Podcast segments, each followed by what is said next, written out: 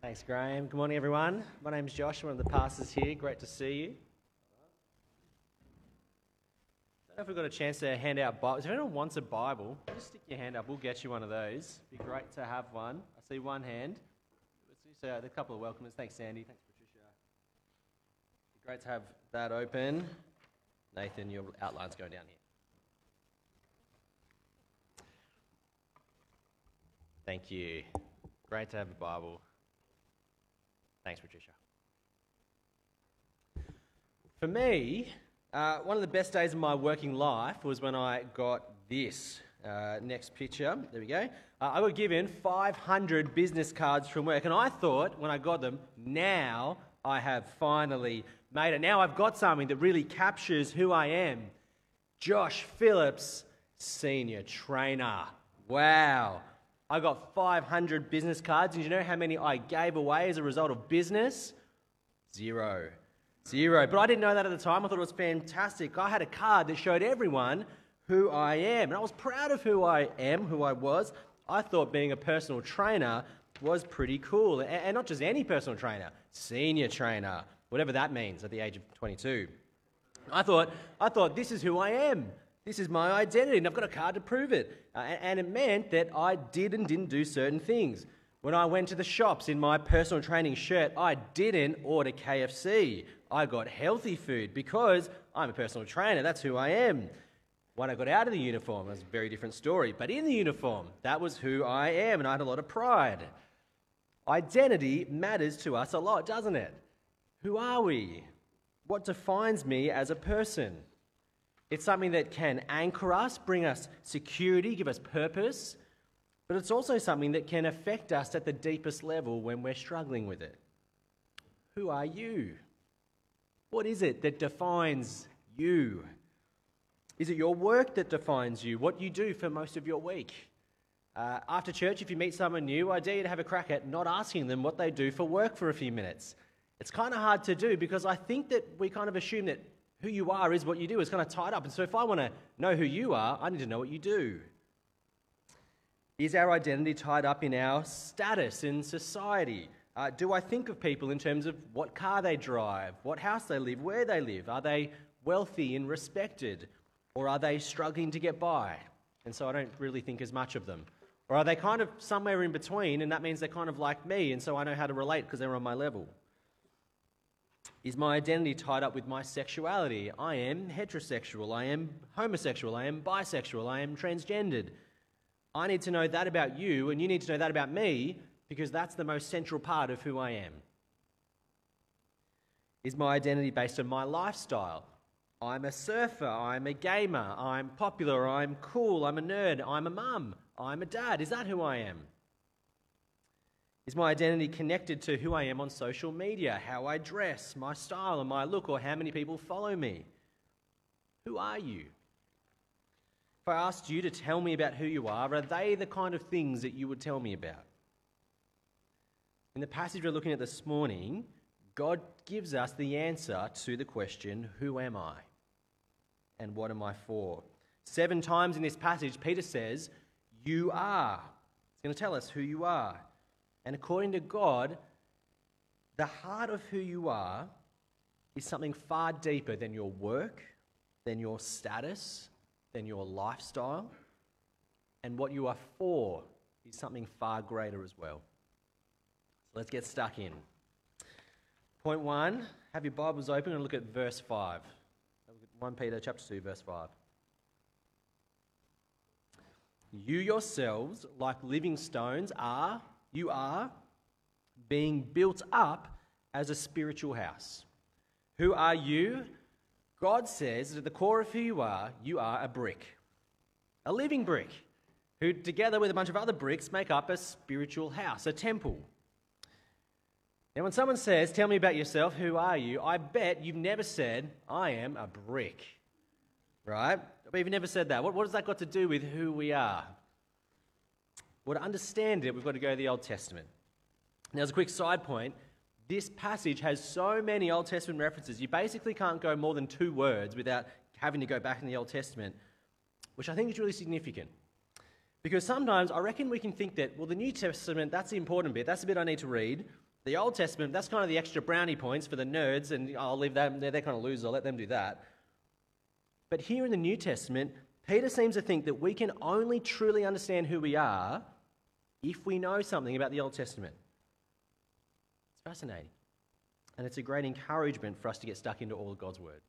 So let's see what it says. In the Old Testament, God got his people to build a temple for him. And it was built so that God could live among his people with the nation Israel. Now, of course, God is kind of so big, He made the universe, you can't fit Him in a temple, but He placed His presence in the temple. He said, This is going to be the place of my special presence, so I can live among my people. But the thing is that for our holy God to live with humans without kind of breaking out and destroying them because of their sin, God has to set it up in a way where He can live with them, but also be a bit separate from them. So He set up a temple so He can be among His people, and He also set up the priesthood now, the priests were the go betweens, the representatives who are kind of between the God and people. The nerd word for it is mediators. You can drop that with someone over morning tea. There needed to be some kind of separation between God and the people, and so there were physical barriers in the temple, and there were these mediators, the priests, the go between people who represented God to the people and the people to God, the priests. One of the primary ways that the priests mediated was that they brought acceptable sacrifices to God on behalf of the people. There were all kinds of sacrifices sacrifices for sin, sacrifices for thanksgiving, sacrifices of peace. And these sacrifices brought God great delight as his people related to him in the way that he'd set up for them to relate to him. This is all the background to what Peter's saying in chapter 1, uh, in 1 Peter 2.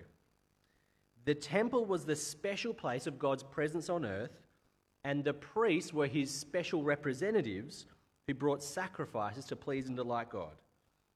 But now, Peter says, this spiritual place where God lives on earth is no longer to do with a particular building. Now, you together, God's people, his church, is the place where God dwells by his Spirit.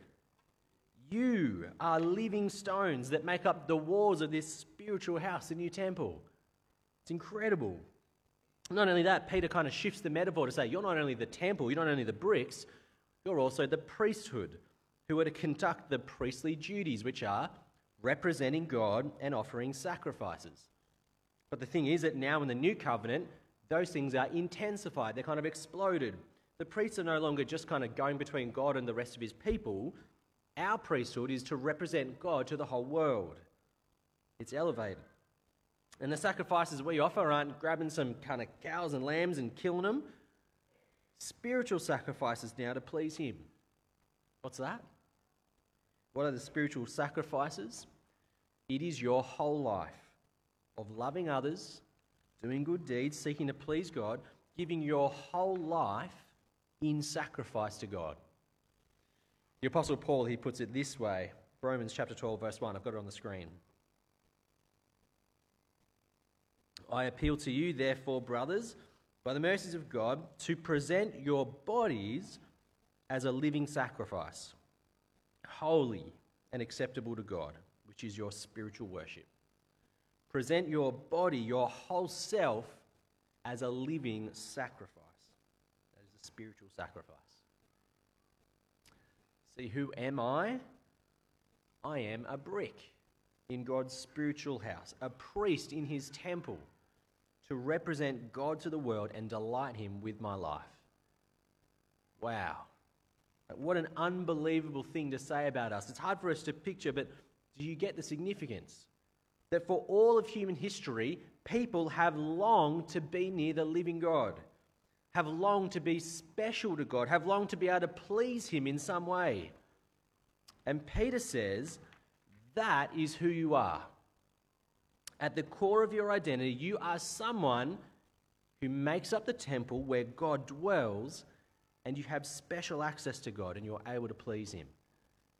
What a privilege. What an honor.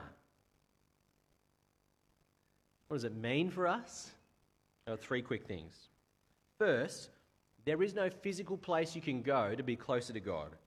God isn't more present in holy sites or church buildings. God is present with his people, the church, who are the bricks of his spiritual house.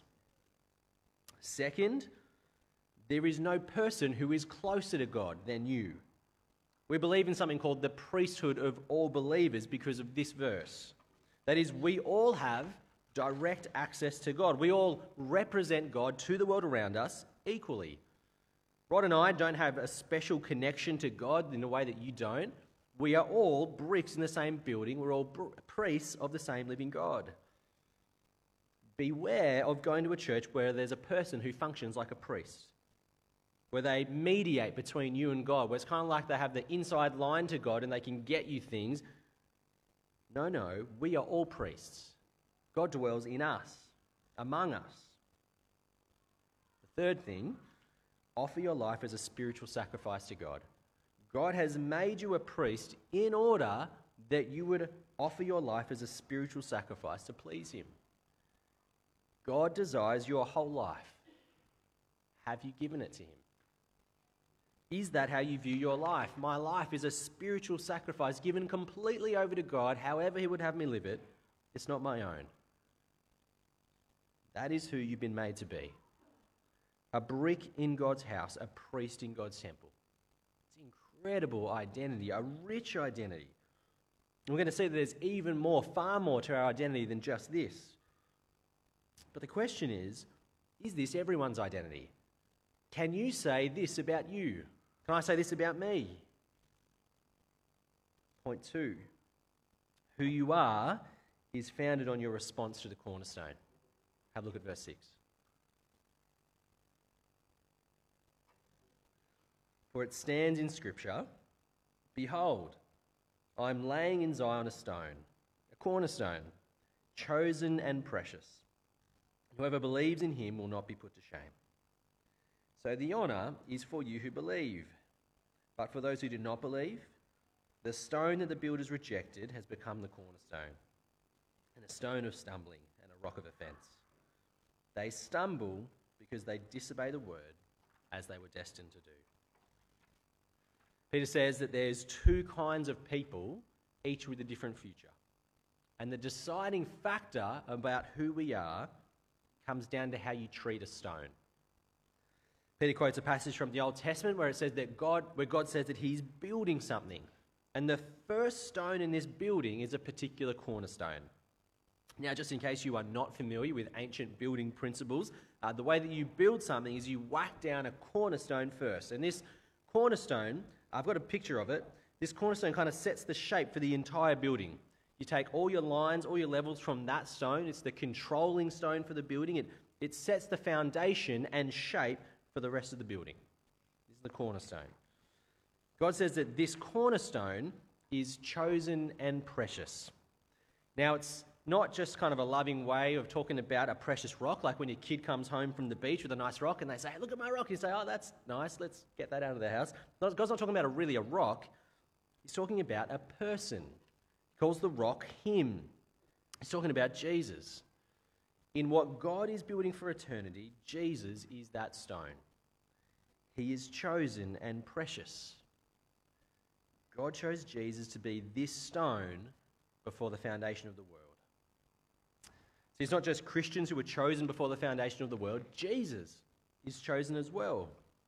The difference is that we are chosen for salvation, but Jesus is chosen to be the instrument of salvation, the cornerstone. He is so precious, isn't he? And so, how you treat this cornerstone is very important. It's going to shape your entire identity of who you are.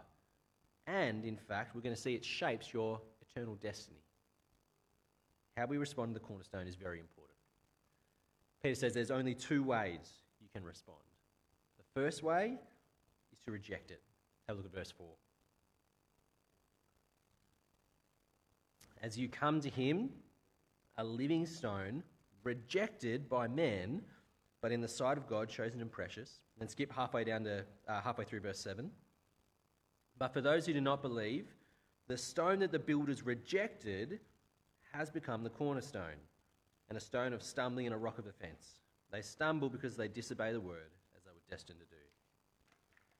There are many who've rejected Jesus, who don't believe in the precious cornerstone, who, who build their lives far away from this precious stone, Peter says if that is you, you will one day trip over this stone. The thing that you've rejected and tossed away as though it doesn't matter has become the cornerstone and will end up being the thing that you stumble over, which prevents you from having any part in this identity that God wants to give you.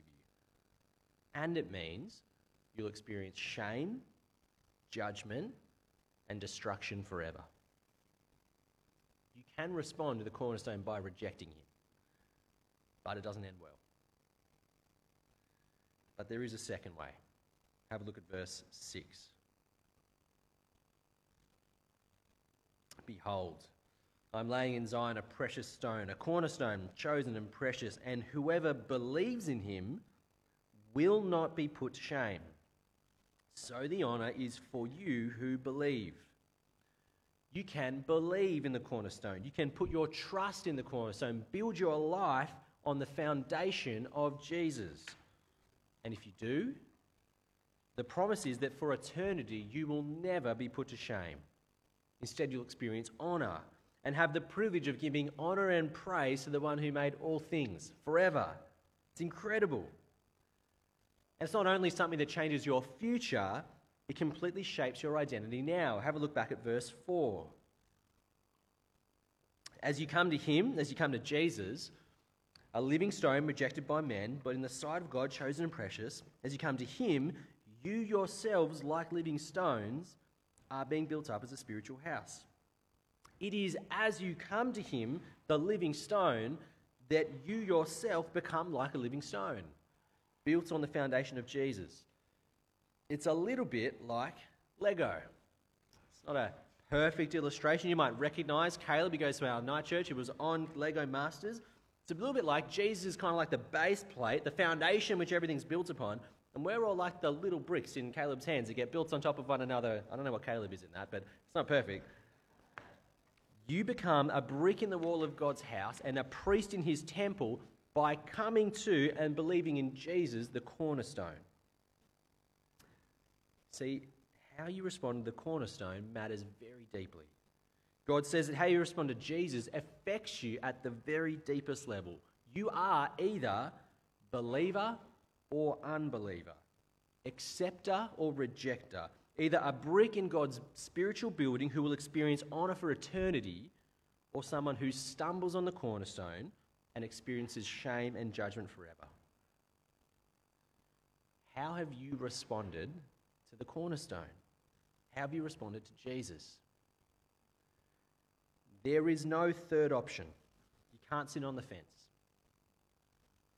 If you currently haven't accepted Jesus, I'm imagining this is pretty unsettling and uncomfortable to hear. But what are you going to do as a result of hearing it? You've heard it now.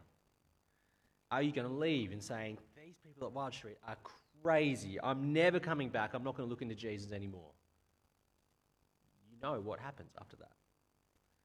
Or will you come back next week and find out more? Will you, will you get to know the stories of the many people in this room who were just like you and yet have given their lives to following this Jesus?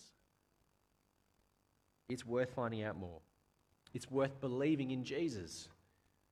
You'll have an amazing future and a profound new identity. And it's one that Peter's not yet done telling us about. There is even more. Point three Who are we? We are God's special people to proclaim his praise. Peter's got six more things to tell us about who we are if you're someone who believes in this cornerstone. Have a look at verse 9. I'm, uh, I'm going to make explicit what Peter kind of writes implicitly. Verse 9. But you are a chosen race. You are a royal priesthood. You are a holy nation. You are a people for his own possession that you may proclaim the excellencies of him who called you out of darkness into his marvelous light. Once you were not a people, but now you are God's people. Once you had not received mercy, but now you are, have received mercy. It's a bit like an avalanche of titles and kind of descriptions about who we are. It's a bit overwhelming. They sound very cool and important and weighty, don't they?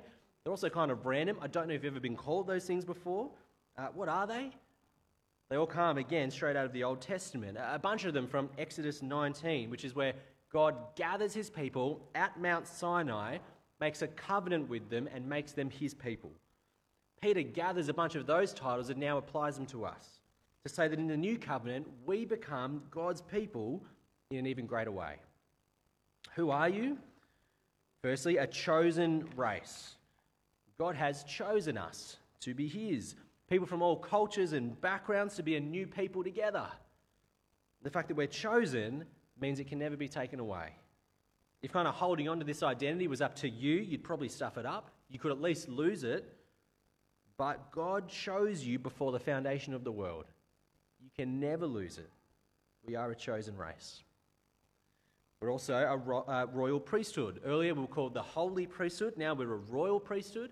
We are priests set aside to serve the king. Also, we're a holy nation, a nation set apart for God and for his purposes. Remember last week I talked about the holy bed sheets set aside for a special purpose of being my door. That is what we are like for God. We're set apart for God and his purposes. Also, we are God's own possession, owned by God, special to God. And once we were not a people and had not received mercy, but now we are the people of God who have received mercy. This last one is an allusion back to Hosea, a prophet in the Old Testament, where the nation of Israel had been so sick and uh, sinful and wicked, not sick, sinful and wicked. God had said to them, You are no longer my people. You will no longer be under my mercy. They had been his people, they were his chosen people, but God said, Because of your sin, no more. Yet I love you so much that one day you will be again. You will be my people. You will come under my mercy again. And Peter reveals here that now he was talking about us. Those who would put their trust in Jesus, who will receive his mercy and become part of his people once again. That is who you are. Isn't it magnificent? You are a living stone in God's spiritual building where He dwells. You are His holy and royal priesthood. You are His chosen race, His holy nation, His special possession, all founded on Jesus the cornerstone. That is who you are. And as you know, who you are always informs what you are for and what you do. We've seen already that we are for the purpose of conducting the priestly duties representing God to the world and pleasing God with the spiritual sacrifice of our lives. Verse 9 here, we see another purpose. Have a look at verse 9. You are a people for his own possession, that you may proclaim the excellencies of him who called you out of darkness and into his marvelous light. Because we belong to God through his goodness and mercy to us, we are to proclaim his goodness and mercy to the universe. We're to proclaim who God is and what He's done to each other and to anyone and everyone who will listen, so that all people will know how great God is, and so that more and more people will believe in the cornerstone instead of tripping over it. Who am I? Who are you? I'm not first and foremost a doctor. I'm not first and foremost a surfer. I'm not first and foremost heterosexual or homosexual. I'm not first and foremost wealthy or poor. None of these. That's all peripheral stuff. That's all around the edges.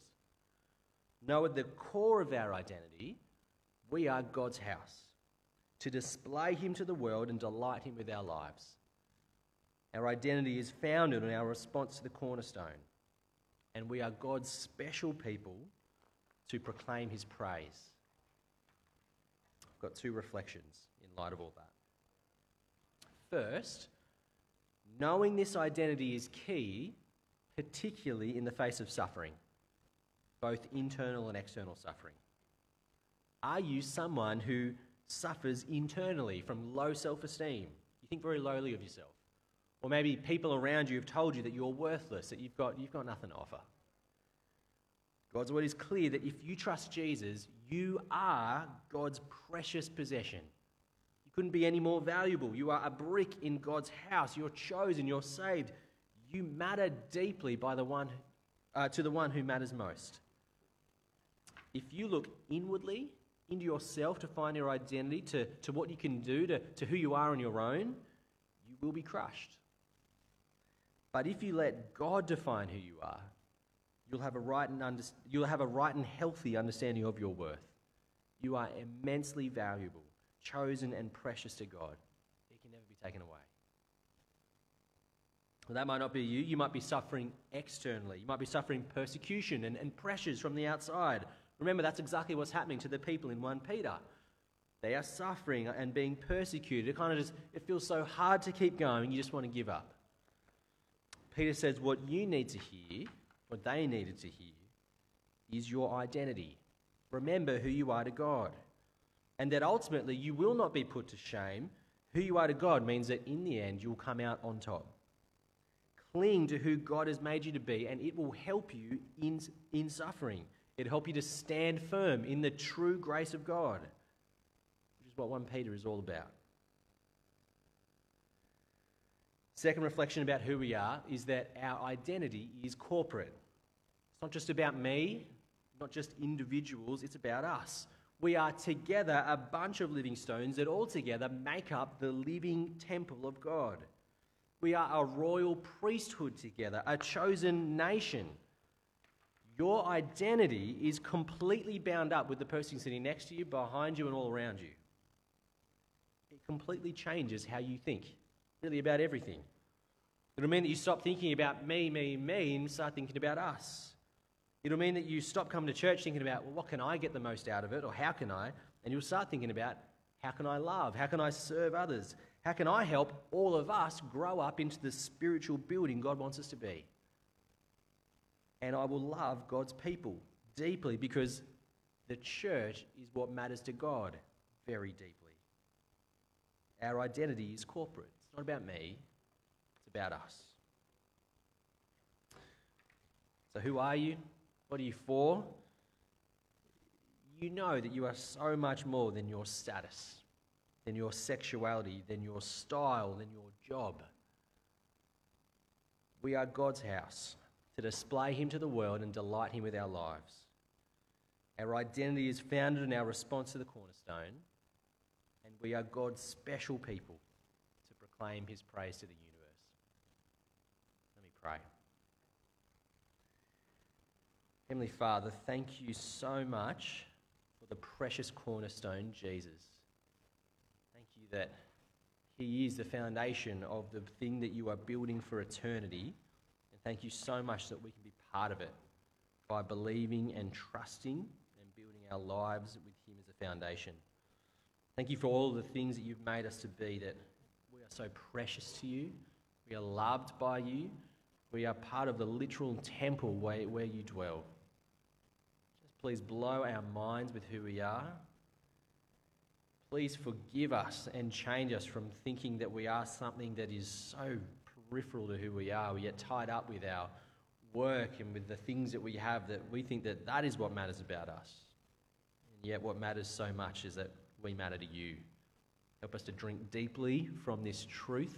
Help it to be in the front of our minds and help us to shape our life by relying and knowing this truth. We pray this in Jesus' name. Amen.